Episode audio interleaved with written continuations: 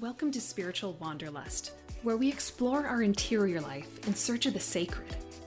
Many of us will travel the whole world to find ourselves, but here we'll follow those longings within to our spiritual and emotional landscapes.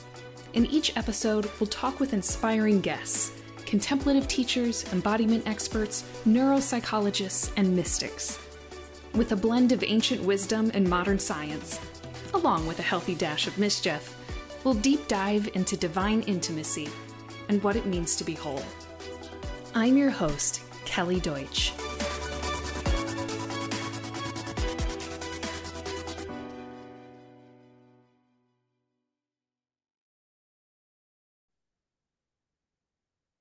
Hello, everyone, and welcome to the Spiritual Wanderlust podcast. I am your host, Kelly Deutsch. And today I am excited to have a conversation about the intersection of movement and spirituality. We're talking dance, ritual, creative practices, even playfulness. And joining me to explore these themes is Cynthia Winton Henry, the co founder of Interplay, and for those of you who may be new to the embodiment world, Interplay is an international movement movement. It's, it mm-hmm. incorporates all of these elements of dance and play and spontaneity. And there are hundreds of Interplay groups across the world and online and has been named one of the top 10 movement modalities. And I know some of our other guests have been trained in it even. Cynthia herself is a dancer, a celebrated teacher, artist, and a lifelong mentor in somatic spirituality. Her books include Chasing the Dance of Life, Dance, the Sacred Art, Discovering the Joy of Movement, Move, What the Body Wants, and the soon to be published Art of Ensoulment, which accompanies her popular year long course by the same name. And I am thrilled to have her with us here today. Welcome, Cynthia. Thank you, Kelly. It's so great to be with you. Yeah, I've been looking forward to this. I, I, wanted to start out today just by asking I, I've heard you say and write also in your writings that your greatest longing in life is to foster freedom in yourself and in others. And I'm curious how that desire has shown up in your life and in particular in your spirituality. Hmm, wow. Thanks for that leading question. It certainly is one of the most challenging things and the easiest thing mm. for me so complex um, on you know as a dancer and as an improviser uh, a lover of improvisation uh, gifted even in that area able to kind of create and compose in the moment like a jazz performer mm-hmm. discovering that and discovering the freedom of that in myself and in ensemble and then cultivating that that beautiful natural organic not only creativity but craft mm. making. You know, that we are, we can be artists really at any level of ability. And feeling that and then even you know i'm a as a co-founder i recently stepped down from my interplay post um, after 30 years and handed that over and so you know i've had lots of chances to be led by others in this this particular practice and the freedom of that, you know, the mm. freedom of not being the one behind the wheel. And uh, so there's just so much uh, from the from the ease ease side for me. For many people, this is scary, scary stuff. And interplay was designed to help people go down into the shallow end and take little bits of practice and then see what comes out of it. And many people discover that delicious sync, uh, spontaneous synchronicity of life, and tears flow from that. Mm. I love that. On the other hand, you know, just briefly, we're in a time where freedom is uh, a, a, great quest, a question, and quite difficulty, quite difficult um, as a white woman. Um, as a woman whose DNA and community of practice was grown straight out of the Protestant lineage. Um, you know, the quest for freedom in American religions, but then the oppression, mm-hmm. colonization. Um, what's my role in that? Um, the struggle for the dignity of rights of all people, uh, what we're learning about neurodiversities and all of that, you know, um, is the kind of the big quest for, of in my own life to see how to keep opening myself up to deeper awareness about how I might be imposing, mm. be stepping over in, you know, in my body and soul into uh, areas that are really painful for mm-hmm. people. You know, it's not just lacking sensitivity; it's really about growing, growing a deep connection to the truth of suffering mm. and dancing with that. You know, mm-hmm. in a free way. Um, so yeah, it's a big question, and it's yeah. my life. My life purpose is to foster freedom, um, and uh, purpose for me isn't the thing I'm good at; it's the thing that I need to learn. Mm, hmm I think that's an important point. the thing yeah. we need to learn. Yeah, and I think that's an important important point as well of of bringing up the the marginalized and the ways that we unconsciously may um, impose or oppress or slight or just crowd out other people because i mean i think that's kind of the difference right between being racially sensitive and anti-racist you know it's it's one thing to be like aware that racism exists and all of that but it's a whole nother thing to be active in trying to dismantle systems of oppression and how those things have existed mm-hmm. and i also i wanted to talk a little bit about um, the ease that comes up in interplay. But first, before we get into that, can you just share for those who are completely unfamiliar with it, how would you describe interplay? Um, and I'd also love to hear a little bit about how it was founded. Okay. Um, well, interplay is an active, creative approach to unlocking the wisdom of the body. So it's a practice that welcomes all of us, mm. our physical and really all of us as the physicality of all of us our all of our pieces our thinking as a, as part of our movement our heart our our physicality and particularly um, as interplay developed in started with Phil and me as dancers, but also people who were thinking a lot about body and soul. And we were actually part of a three person dance company hmm. called Body and Soul dance company. And we were we were creating choreographies that invoked both the narrative out of the out of our traditions and and the you know the moving experience of it. And uh, as interplay started to evolve after body and soul ended we were improvising from movement at a time when people weren't doing that. Um, so 19 you know 1980s and then we discovered that not only did our bodies want to move that the movement was carrying us into storytelling and mm-hmm. into like how to open up our words as part of the dance how to open up our our our truths how to open up our voices and our singing. And we were very lucky right at the beginning to have these magical musicians and particularly Amar, Amar Khalsa who just can play a million things and is a fabulous improviser. So we've always had music, uh, musicianship, mm. voice, stories, stillness, and of course the underlying, you know, whole making mm. of movement. I mean, that's what movement does. It it captures everything. And I have to say, say this right here that the play part it's kind of surprising. I, you know, am a very playful person, but I like have to cultivate, I have to remember it mm. because I live in a very serious world. I've been trained as, I was trained as an academic, you know, to think about things. And I have plenty in my life to worry me. So the playful part, surprising to me, becomes actually part of the genius of creation that things aren't trying to get somewhere on purpose, that things are actually alive in this uh, organic, often irreverent way. Mm. You I'd know, love to. Yeah, I want to hear more about that. Um, so play is something that is very um, interesting to me because I think we all, most of us, at least those who are listening here, probably recognize that it's something important in theory, but actually doing it in practice is a little bit harder. But I know you said that one of the mottos of interplay is like, what if life didn't have to be so hard? You know, like, what if we could do things with ease instead of something being forced?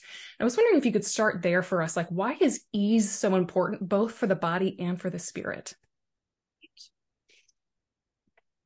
Force. I love that you use the word force instead of force. Let's think about that for a moment um, the forcing, the sort of over anticipation, right there, when we start to anticipate, we're not really creating within the body.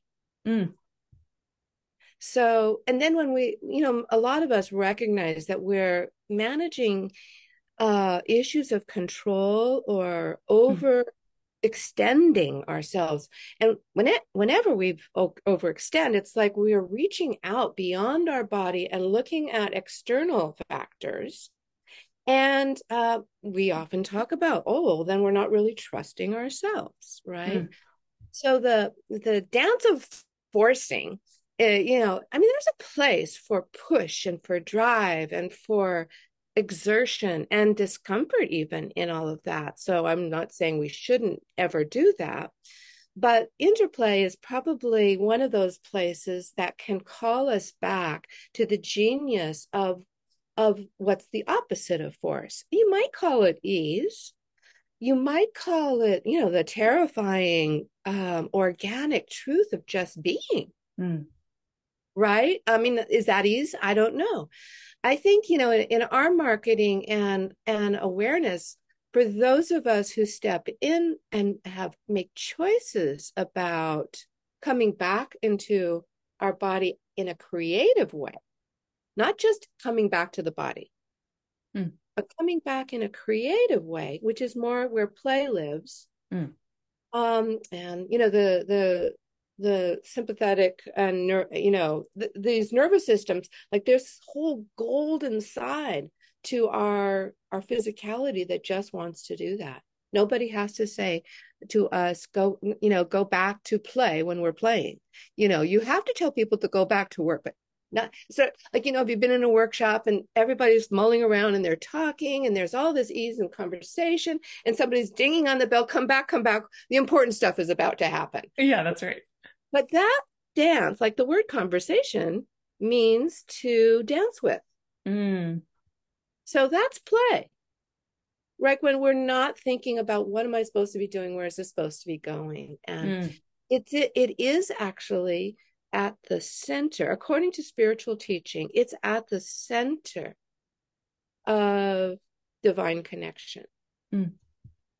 Alila, you know the play of god the play of life.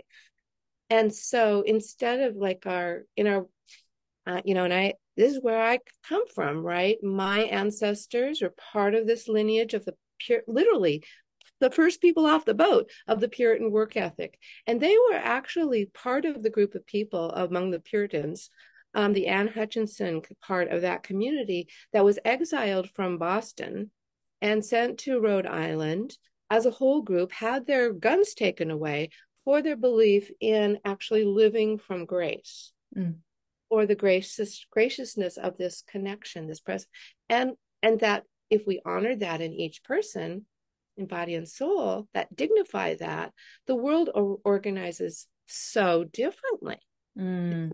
split it into play and work Yes, it's funny. Even just as you're talking, I can like feel my body going ah, and like my stomach unclenching, like because there's such a different somatic experience of of that work versus play, right? I mean, and you mentioned the nervous system. I mean, it is the difference between sympathetic and parasympathetic. You know, when we're in fight, flight, freeze. Um, but I think a lot of us think of like fight, flight, like, oh my gosh, I'm anxious or I'm scared, but it's like, it's really just anytime there is that kind of forcefulness, control. I mean, you need sympathetic even just to, you know, go for a jog or to, you know, be active and thinking and all of those things. But with play, with that parasympathetic, like rest and digest, there's such a, um, it just opens up whole new possibilities for connection and creativity, relationships. I mean, it's much more what you think of as right brained, right? All of the the creative expressions, um, and it's one thing that I'm curious about is so a lot of us get stuck in sympathetic, right? We get stuck in fight or flight because life is just so full. There's so much stimulus everywhere. They're go, go, go, whether it's, you know, just kind of culture as it is, or maybe you have young kids or just the fullness of life and normal everyday stressors. So I'm curious how you or in interplay, you help people who are stuck in maybe a trauma state, maybe in a stress state, or kind of in that sympathetic, buzzy energy. How do you help their bodies feel safe enough to drop into that play, easeful state? Mm, thank you. That, you know, that's a, again, such a good question. I mean, I, first of all, I think that we've noticed that when people can choose to come into the room, their own choice is the biggest mm. safety making mm. factor. Right. And we call that willingness or high willingness. And so we we we we talk about interplayers as you know highly evolved because they have high willingness to step mm. in mm-hmm. To these creative states. And that courage that's a courage you know that we usually comes from trauma mm. it usually comes from knowing overwhelm it mm. usually it might come from remembering that we're there's something really hungry in us for something more beautiful and we can remember a time when we danced or when we were um, really playful or perhaps we feel like we've never known and we now know that that's the exact thing and so when people do step into the room the beautiful thing about interplay as a system no matter who the teachers or le- leaders are is that we have cultivated a, a system for helping people incrementally with these hmm. beautiful little chiropractics of uh, leadership to step in. Uh, uh, one, and they're usually uh, not about prefacing that this is about trauma or this is about recovering anything. It's not, it's much more neutral. Hmm. It's not really based in like you're going to be, we're going to be in a certain feeling about this. Do you know? It's not, uh, there might be a tone because of who the person is that leading is is leading or how it's being led.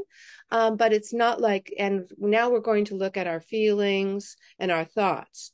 Um, so instead it's it's based in forms like an art practice. Like if you were to sit down as a as a writer and you knew that you were going to do three minutes of writing here's your piece of paper the prompt is the word blue and you just get to free write about blue. Hmm. that's a kind of an interplay style of hmm. for movement, voice, and storytelling. One of our simplest ones that's so great, and I'll just share it right now because you all can try it. Um, it's based in this in in the progression of storytelling practices. It's called I Could Talk About, and um, this got have created by breaking things down more and more and more from big body stories where people are full out moving around telling their story um, finding and have finding some joy and delight in that these are you know that's where you you're happy to do it. All the way back to let's just go back and forth and say things we could talk about from our morning. Um so let, maybe would you like to do this with me? And we'll just try. Mm-hmm. so um you don't say anything about it. You just say what you could talk about. Okay? So like i could talk about um waking up and having my every friday morning nine o'clock phone call with my friend. Mm-hmm. i could talk about snuggling with my cat I could talk about being so happy that my partner made me some eggs with avocado. I could talk about um, starting my beans to boil so they're ready for lunch. I could talk about thinking about this podcast and also getting ready for another one because I'm like on a little podcast adventure. Oh, that's exciting. I could talk about all of the setup that it takes to get all of this ready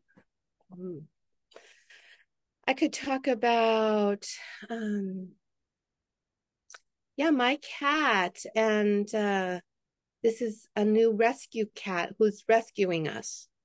Uh, I think she's come from the wild and she's coming to make her home with us. Aw, that's precious. Yeah. So there you go. That's um, you know, I could talk about and out of these little kind of spontaneous unbidden things um, comes pieces of information that we could then you know we could go then on to do three sentence stories then we could hmm. open mm-hmm. it up into um, let's move between a little bit of story and a little bit of humming so you know you know or then and then coming back you know i mean it could go any number of ways but that's for instance a simple progression of playing and even when people are more advanced uh, or practiced in interplay they come back to we come back to these little things again and again because the little forms are as delightful as the big forms mm-hmm. yeah thank you i feel like that gives a good sense of just the kind of improvisational um, spirit of it all. And um, if we have time at the end, I definitely want to make space for, you know, for maybe a movement practice or something that we can show and invite others into.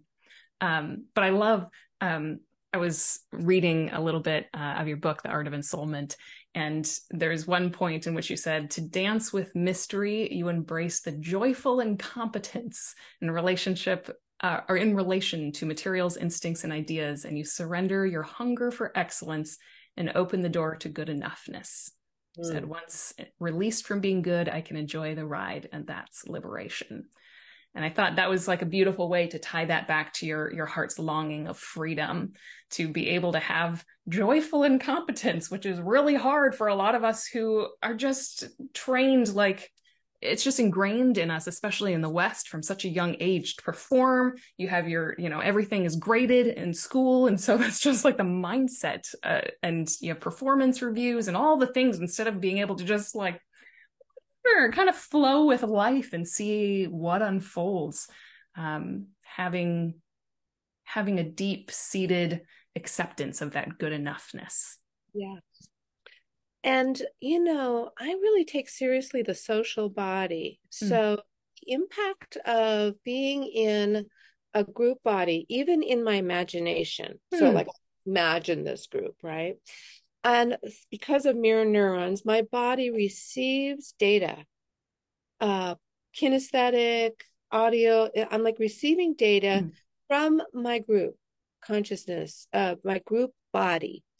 And, you know, the that group is also holding performative excellence uh you know kind of that agendas mm-hmm. and so when i go to think about my individual um process i have to kind of unsnap a little bit from the group from a body to body connection mm. with with my group. It's not just my mind, it's just not my personality problem.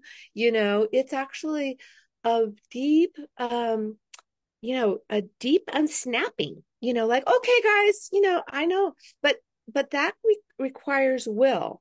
Hmm. And it requires support. So, like any of us who have little pods, and many of us do now, you know, little pods of spiritual practice where we can be and are encouraged to come back to ourselves, but it's also kind of unsnapping uh, from group uh, the group body. So if we're a churched person or in a synagogue or a, a Dharma community, it's always very kind of like in a certain pious body. And I'm like trying to remember, I could play with this. I don't have to be so focused. You know, it's like I actually have to disagree or mm or uh, you know the word currently is to decolonize. Yeah. Because you know the goal for us i think is especially now we need to be ensouled. So it's we need to be in that life-giving energetic source the me of me or the you of you. And it's different than our personality. It's um, some say it isn't like even a personal thing. It's the, the connected thing. But it's definitely got a powerful identity and dropping in, especially through the arts, into soul, mm. you know, that is how to unsnap because then you've got strength of connection at this deepest level or to decolonize. Um, you know, and that's uh, all of us we're you know in this time in history where we the things that have evolved are not working for everybody at all they're and in fact they're dangerous and they're dangerous to the people that created them. Mm. A white, yes. white lineaged uh, people, perhaps most dangerous. It is white privileged people who have the highest suicide rate right mm. now. Yeah. Yeah. Right. So it's not good for us, this kind of this path. Um, and so, yeah, like coming back and coming into our body, play you know like opening up the question of like what is play or the organic creative life within us and everyone? Mm. unsnapping from the the group these group bodies by being in little pods of supportive you know connection. That's you know i think i think that's what is happening in the world uh more and more. It's a kind of a hidden thing i think but i think that's what is awakening and uh, interplay is one of the movements that's part of that. And yes. yeah. yeah i think that's such a um, key thing. I i'm thinking of someone i was um, speaking to in spiritual direction who is lives in the silicon valley you know and she's just like it's just so like based on consumerism and how much like the show and like there's just such a buzzy frenetic energy in in places like that. And it is very easy to get swept up by all of that. Like you said just our neurobiology or mirror neurons and things how we we just pick that up from each other. And i know you consider yourself a highly sensitive person um, which is something we've talked about on the podcast before but and i know a lot of our listeners are hsps as well you know just deeply sensitive to um, not only stimulus around us but like group dynamics emotions kind of energy in the room. And i wonder so you've shared a little bit about how how you navigate that, especially with these little pods to kind of unsnap from all the wildness around us. But are there any other ways that dance and movement and embodiment, spontaneity help you navigate the world as someone who's particularly sensitive? Oh gosh, oh i don't know what i would do truly without the without the uh, birthrights the creative birthrights mm. so our creative birthrights um, from the beginning were the way that we navigated more the the complexities of of you know internal and external connection um, and danger um, you know the dreaming the dreaming ways uh, were telling people like a lot the stars the and, and to, completely somatic right and not about uh, much development in terms of left brain mm. reason and all of that so the creative birthrights are the ways that the body once they come into flow especially in community so movement and voice chanting mm. rhythms um, silence, uh, spaces of silence and listening, less, far less words, um, profound stories. When these are online, the soul of the individual, the group syncs up, and it it it is regulated. It is the regulating. It is regulation. And so mm. it's not like oh, this is a cool cool way. It is the way. mm. And uh, Angeles Arrien, many listeners will might remember that she, as an anthropologist, started to learn in her studies that when uh, shamans found that people were not engaged in villages with movement, the movement, the voice, the stories, or the stillness, the, the sense of just being able to be, mm. right? Not stillness as a thing, but sure. you know, and and not movement as moving, right? Dancing, you know, but it's like the not showing up. Yeah. When any of these were missing, then it was considered soul loss or dis-ease. Mm. And so the shaman, the, the the wisdom people and the community would come around that. And what would they do? They would invoke movement, shaking, mm. and they would invoke sound. They would invoke rhythm. They would invoke a kind of wild beingness and a focus on behalf of that person mm. that would say to the person in community, not just on a one to one basis, in community, we want you back. Come bring your body back. And the mirror neurons and the all these beautiful things we know now would be the way, the medicine way. Um, so yeah, the craziness that we're in. The and here's the cool thing: resetting ourselves to a, as as sensitives, or like one author says, seventy percent of us are sensitive. Hmm. So we're reframing sensitivity, mm-hmm. and then one, you know, one fifth to one third of us are highly sensitive. All right, and that's a spectrum as well. But if all of us are, a lot of us are sensitive, Okay. We all need to have resets. And we probably each know something about what, do, what, how we get there. But I've learned uh, that seven minutes of moving, breathing in an easy way to music will co- completely reset my my my sensitive body that's gotten a tension, you know, all over the place. And uh, like after this, you know, tonight I'll have I'll have a chance to do that. Yeah. sort of like stimulated. Um, but we get it from walks and we get it from singing and mm. you hmm. know from our cat. Yes. So uh, there's lots of ways it can happen, but it doesn't often happen these days in group bodies. Yes. That and it doesn't happen so in a playful way, you know, where, where you're not like there's not a have to, you know. Mm-hmm, mm-hmm. You're not. There's not a like. You will perform so that. Did I read? Are you are you also into interpersonal neurobiology? Well, I I kind of am, but I don't know if it's a formal thing. Then I would sure my name on it. So sure, yeah. No, I just find that so um, fascinating. We had an interpersonal neurobiologist on here a while ago, um, Bonnie Badenoch, um, and she's marvelous. Um, she was a yoga instructor or was deep into yoga and then was in like neuropsychology and is also a contemplative. She's just a beautiful human being, but she talks a lot about how self-regulation is is a myth. She's like our neurobiology shows us that we co-regulate. Like that's how our brains are wired from birth, like an infant and its mother and you know all of that and so just imagining all of these group processes that are becoming much more popular now of of chanting or drumming or singing or just any of those things and how helpful they are both for people who have experienced trauma and even if people you know some of us think that we don't have trauma because we think of trauma with a capital T like car accidents and war and things but I'm of the belief that we all have trauma of some sort, even if it's just neglect as a child or, you know, being bullied that one time and whatever it is.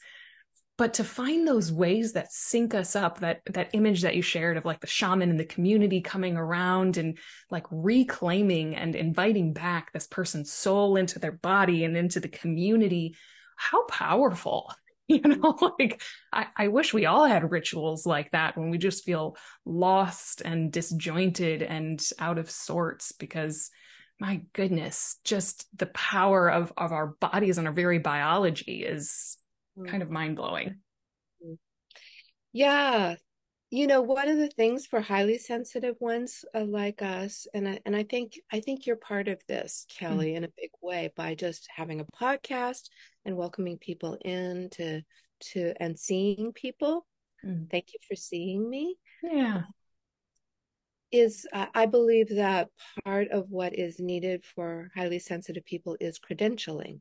Mm. And that is that kind of being seen and recognized. So many of us, because of sensitivity, we have to protect ourselves. We have sometimes have to withdraw. We sometimes feel just really weird and out of it because we're or othered. Um, we might see things and know things and feel things more intensely. Um, and you know there there are forms of naming that, but pretty much. Our culture just says says the main way you get credentialed is to go to into a program pay a lot of money and come out with a degree. Mm. but in my book the art of ensoulment i kind of name the importance of credentialing and all the ways that we have of credentialing and seeing ourselves as credentialed and that's one of the ways i think of stepping into deeper into the soul of our authority and our and and and and regulating for ourselves with others. Um but like it does help that you asked you know me to be on the podcast and i consider that a form of credentialing. Hmm. it, it is a real beautiful important uh seeing Mm. So I think we can do that for each other with thank you notes, with affirmation. Um, we can also we could ask our communities, you know, do you think what do you think I am doing that is really valuable? Um, when people pay me for something, I see payment as credentialing, whether or not I have a certificate. mm-hmm, mm-hmm. it's not just about some kind of formal thing. In fact, my mentor's credentialing is the most pre- precious credential. Mm. Do doing this in a way that uh, is honorable to you. Mm-hmm. When they say absolutely. Yes, I think that's very very important to recognize and i'm glad you gave some examples there because i think most of us have only heard of credentials as like the letters after your name that you paid like a hundred thousand dollars in four years of your life to get or something you know? But it's it is very interesting because then you'll also find practitioners who do have those letters after their names but haven't necessarily done the soul work to accompany that. You know so i'm thinking like therapists or spiritual directors and folks that can be all across the board, you know, and someone who may not have gotten a certificate or, you know, is whatever has different letters after their name as a therapist can be even more impactful sometimes as a healer and you know someone who accompanies you through through difficulty um, than somebody who just has letters after their name. So i think that's that's important to be able to um, recognize because I, I was talking to one spiritual director the other day you know who's um, felt um, she's like you know i'm not i'm not educated in any of these things. And she kept on saying that over and over you know like i'm not educated in these. I'm like but if you've done the inner work I, I don't care if you have the actual certificate signed by someone who says you know like okay we officially recognize it. But being able to offer that to one another and say like hey i recognize that in you. Like i see you cynthia as having a deep sense of embodiment. I love how even before we hit record, like, you know, you didn't have to ask permission. You're like, I just need to stand up and kind of shake out a little bit and make a little noise to like get my body to where it is because you know where you are in your body and what you need in order to be present. So I think that's a beautiful thing and something that I need to remember to continue to um, recognize and validate and credential others, as you said. So thank you for that. No, um, the art of ensoulment is really my sort of my my the culmination of my what I've learned and my practices um, as a as a mystic, as a highly sensitive, creative soul. And what I learned from putting this book together, which is mm. 12 different uh, elements or practices is that these are each are initiations, something that I mm. really had to learn and have to continue to learn to be in soul, to keep to have my soul here, referenced referencing soul in my body and mm. healing that organization, soul in body. So you know, the subtitle of the book is how to create, how to create from body and soul. Hence art, the arts, the creative process, which is so important, right? Of the play of it. But these mm-hmm. initiations, you know, are the are the source of credentialing. Mm. Real spiritual leadership or leadership in general. We don't have to call it spiritual leadership per se. Um, so, you know, the first four chapters of the book have to do with honoring your spirit team, which is basically, you know, are you initiated? Are you connected to your ancestor ancestry? Are, is it an, how are you in honoring that lineage stuff? Um, who's who's on your team? Is it a hummingbird? You know, are they are you acknowledging it?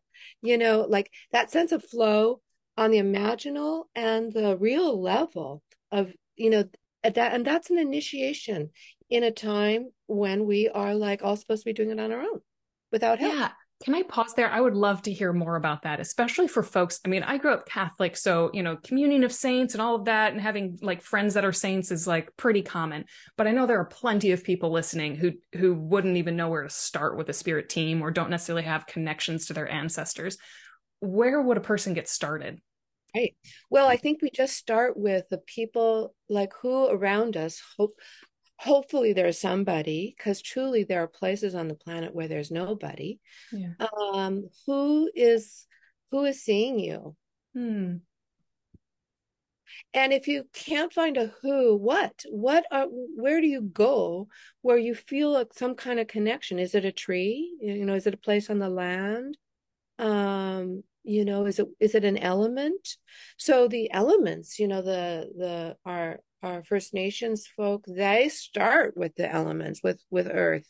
That's and those are that's mm-hmm. living, that's not inanimate stuff. That's living, elemental, you know, support Mm. We can't live without any of that, right? So uh yeah, it's you can start really close. And you know, the, the biggest mm. thing about it is that we if we if we're feeling lonely and unsupported, then that's our initiation. That's our initiatory work. And if it isn't coming from the people we expect it should, a partner, or families, you know, we do need to go to wherever. Mm. I I couldn't, I had no ancestral story. Mm-hmm. I, my, nobody in my family talked about, especially on my mom's side, talked about anything. And I, and I was like, oh, and you know, ancestry can't comes up and like, I couldn't figure it out. And so I started kind of like, okay, what am I supposed to do? So with, a, with my friend Masankho Banda, who's from Malawi um, and often teaches here in the US, he and I were in a workshop. We set this up and one person would dance on behalf of the other person's ancestors mm. and, uh, and then report back and so Masankho is dancing on behalf of my ancestors and when he came back he said yeah i saw some women and they were kind of like yeah don't bother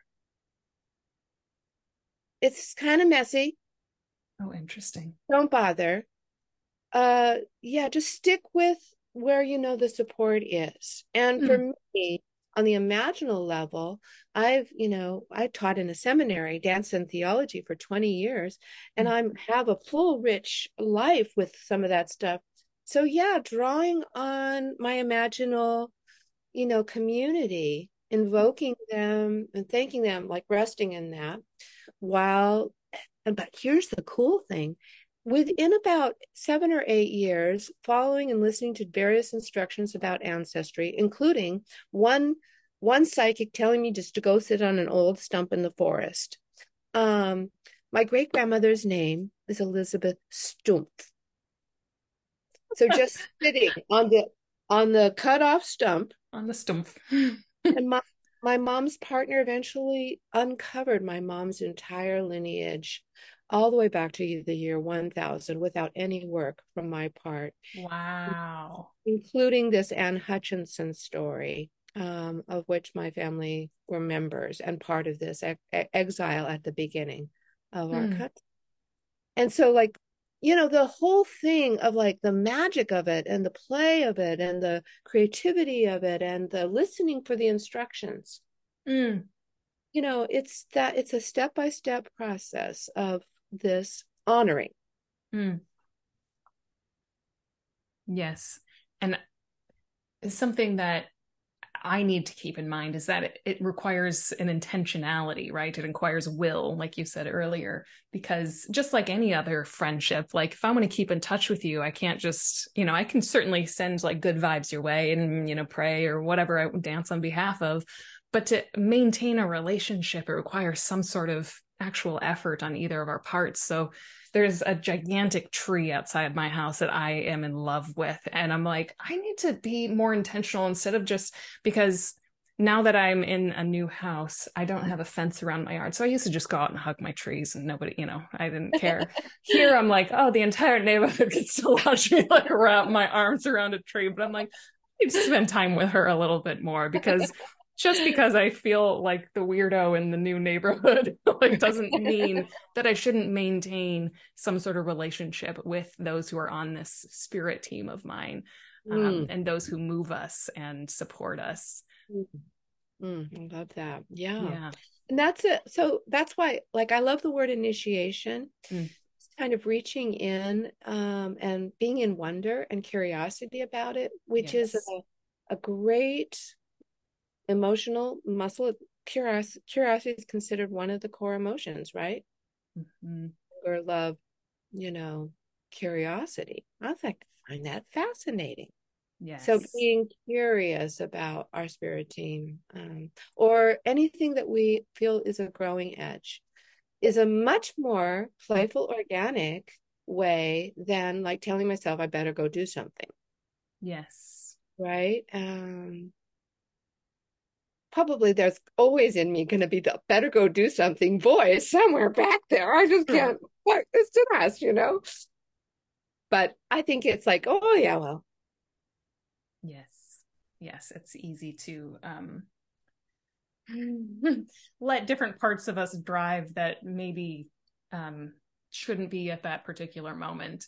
Right. I I had a um, neurobiologist on who's who talks a lot about the enneagram, and mm-hmm. he used the analogy of you know um, all of these different parts within us. Like we all have all nine numbers, like different aspects of these personalities, and they all need to know how to fly the plane. He's like, they're all on the plane, but sometimes we're just way out of practice of, you know, like letting our eight lead when we need a little more forcefulness or, you know, letting our seven lead when we need a little more play and spontaneity, you know, and things like that. So I, that image has stuck with me as something like, okay, they all need to take a turn just depending at, you know, where we are in the sky, I suppose.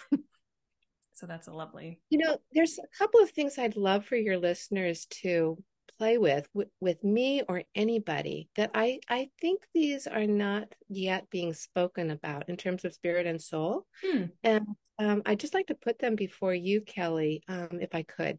Please. What is that? I believe that spiritual intelligence is the most important thing that will be needed in the in the decades and centuries to come. Hmm.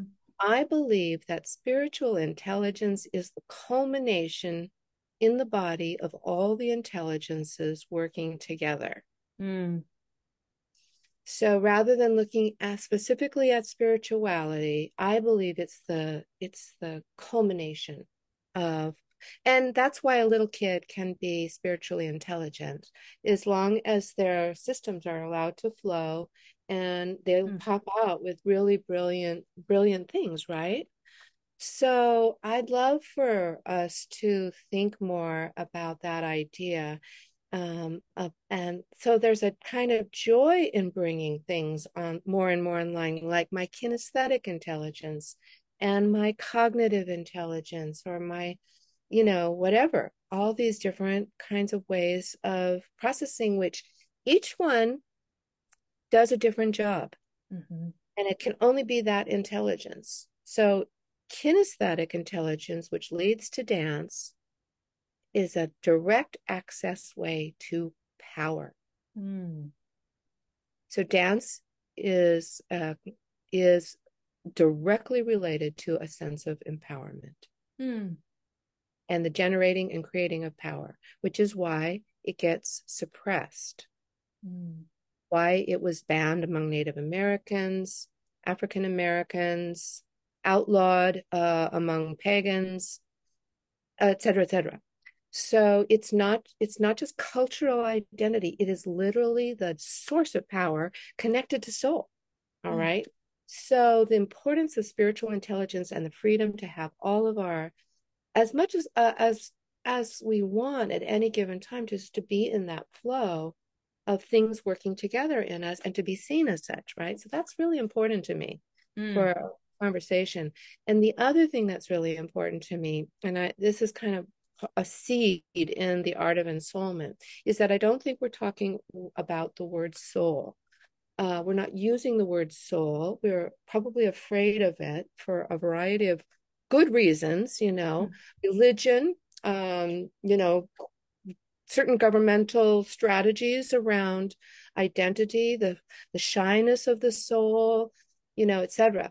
But I believe that soul is accessible. Mm. Soul is in body and can be felt and noticed, and we can develop a, a, a physical sense of the presence of our soul. Tell me more about that because I don't think most people are familiar with that. That like the soul yeah. can be sensed physically. Like what what does that mean? Well, if we think that our soul is in our body, it's probably in there somewhere, mm-hmm, mm-hmm. but it's mm-hmm. nothing named or identified. However, in spiritual practice and spiritual teachers, um, we can feel feel a transmission of something from them. We might call it presence, or like I said earlier, the you of you. Like if I slow myself down, you have to kind of slow down for this, you know, to attend what is that? What mm. the Kelly soul? You know, and like kind of it's a mystery. It's not like a, a problem. But there's a presence there and it's deeper than even it's it's embodied. It's not it's in your words and thinking, but but what is that? You know, that magic alchemical energy. So I feel it in myself as this kind of like when I'm able, and these words won't do it justice, but it's kind of like a humming, uh, steadying, neutral, mm. um, eternal, uh, internal in the sense I don't feel a threat to it. Mm.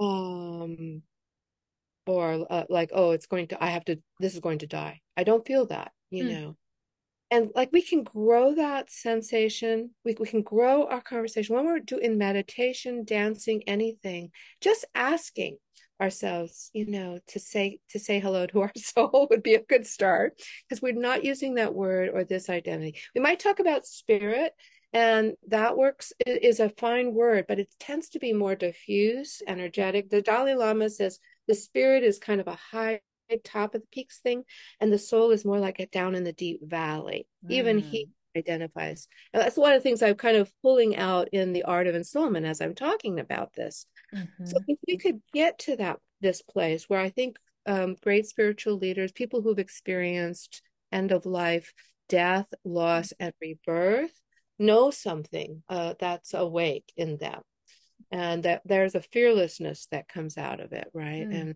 and a deep a love that is coming from someplace that is not just about my heart mm-hmm. right, or me. Mm-hmm. So it's not hidden. That's important. I can see it and sense it. Mm-hmm. Uh, it's accessible. I can go right there anytime. It's not related to a religion or a certain practice. It's not, it's, it doesn't have to be sort of worked on. Mm-hmm. It's not hard. And it's not higher. Like, as though I'm going to get to it at some point later in life. So mm-hmm. the all these I, I heavy laden ideas about soul, I think, are in the way from having us be at humans in body and soul. In mm. soul, mm. easy, playful, you know, simpler but more beautiful ways. And probably my big hope is more resourced, mm. more resource for these very difficult times, more resource together, more creative if we're if we're in in soul, in body, then organically as earth, we're connecting as a species, more likely to connect. We see that when people sing together and do big big flash mobs and stuff. We sync up and we get not only resourced, but we like like our First Nations people, our, our First Peoples, they call in the rain. They collaborate with nature, with the divine. They they're not just, you know, as an individual body, uh, and th- those are the people that say you know it's really all all there it is about the dance it is the dance of life mm. right um i took this icon into a shop once a, a native american doll a kachina and there was a guy in there who was a, a craft craft person and i said you know i'm a i'm a dancer and i'm trying to understand what this is and i'm also trying to help my own people dance more and he looked at me this guy uh, i don't know if he's Hopi or what but he looked at me he says like with a teasing smile and says, I'm a dancer too, you know? And it was like, I knew in an instant, like, of course he's a dancer. Even if he doesn't dance, right? Uh, mm. Because mm-hmm. that's who you are, you know? That's who we are. So, like, how to get to that dancing uh, soul. Yeah. I think that's um, an interesting conversation to be had around um, soul and how to um, mm. acknowledge it, access it regularly. Because I mean, the image that I like to use sometimes is is that of just like sinking to the ocean floor you know and mm. there's like this deep anchoredness down there because up on top like the waves are so they can be thrashing like crazy but if you can sink deep down into the dark depths where like there's still movement but it's so much gentler you know mm. you can feel like the tugs of of the tide mm. um that to me is is such a beautiful place to live from in, in your body and um Mm. It it reminds me a little bit of um, internal family systems and doing parts work. Like they talk about self with a capital s and some people do just call it soul because that is the core of they have all these like c words you know they're like it's the seat of like curiosity and compassion and creativity and you know all of these beautiful resources that we need to live with. Um, so yeah I, I think that is something we could have a whole nother conversation about. Right? Conversation. Um, yeah so we're we're about um to close on time here. Um do do you think we have time for just a short practice of some sort? We can do a yeah. small dance or a warm up or whatever you think is most appropriate. No, just do a um like one of these incremental little practices, but it's so beautiful in interplay and in my life now is uh one hand dance. Hmm. Okay? okay. And so um to do this, you just um I've got some music ready, but but we'll warm up first. Just bring one hand into the space and just let your hand move slow and smooth.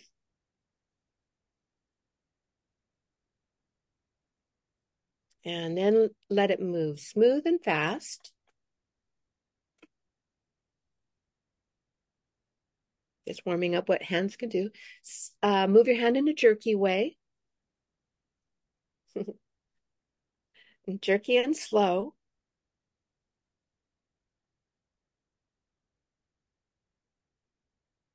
Good. And give your hands some shaking. Right? And then just bring your hand into a shape. Just be in the shape for a moment. Just feel it. And then let it shift to another shape. And Another. And now we're going to move to a new shape really fast. Fast. Fast. We can do that. And then just extend your arm into the space around you or back into contact um, with your body, just bringing your hand into connection with some place on your body that just feels good or comforting. And I'm going to give us some music with our hand being a little bit warmed up here we'll take a moment just to let this hand dance and uh, play as a meditation, just as if we were following the breath or whatever. That's kind of like we can just watch the hand. If your other hand gets jealous, you can include it. There's like no big rules about this. Um, and if you don't feel like doing it, you can just listen to the music and just be. So here's a little piece of music um, for a hand dance. Here we go with the right people.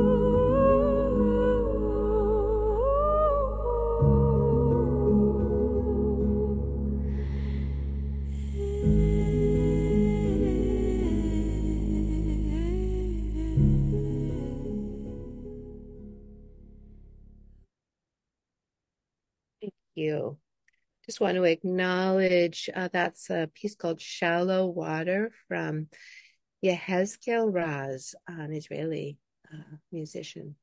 Beautiful. Thank you. That was delightful and I think a wonderful way to um, allow people to land a little bit after this lovely conversation. Thank you.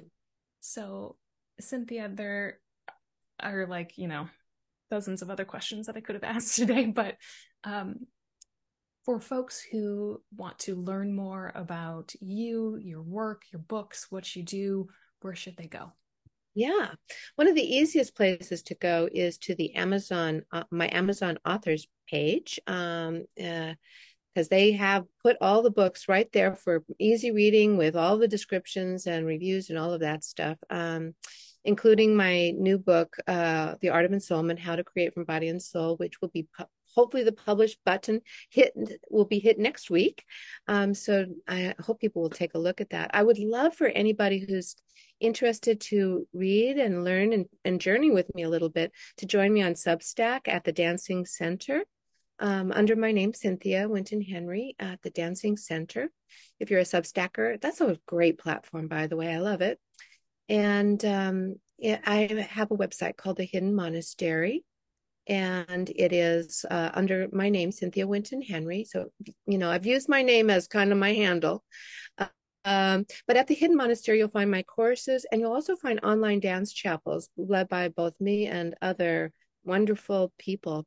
And these are online hour long spaces where people are using movement and contemplative practice, art making, um, etc., for you know this kind of restorative um, care and for dancing and praying on behalf of one another. Yes. And I highly encourage people to check that out. I, I, first discovered Interplay six or seven years ago, and I was living in South Dakota. And so, like, you know, I was like, there's probably not an Interplay group around here. But I found these online groups of people who are just experiencing movement. We danced on behalf of each other. And it was such a beautiful, just both embodied, but also very communal experience. So if you haven't experienced Interplay before, I highly encourage you to check it out check out Cynthia's new book, The Art of Ensoulment. It's it's a beautiful combination of both um, your your thoughts and learnings and experiences, but it's also like this creative art journal workbook right? exercise. It's just like a lovely conglomeration, um, so that it becomes an experience instead of just something to read. Yeah, thank you so, so much. Yeah, absolutely. Thank you so much for sharing all of your your wisdom and your stories with us. It was such a delight to have you here today. Thank you. I'm so glad to be spiritually wandering with you. Yes, indeed. We're delighted to have you. And thank you everyone for joining us and listening to us today. We'll see you next time.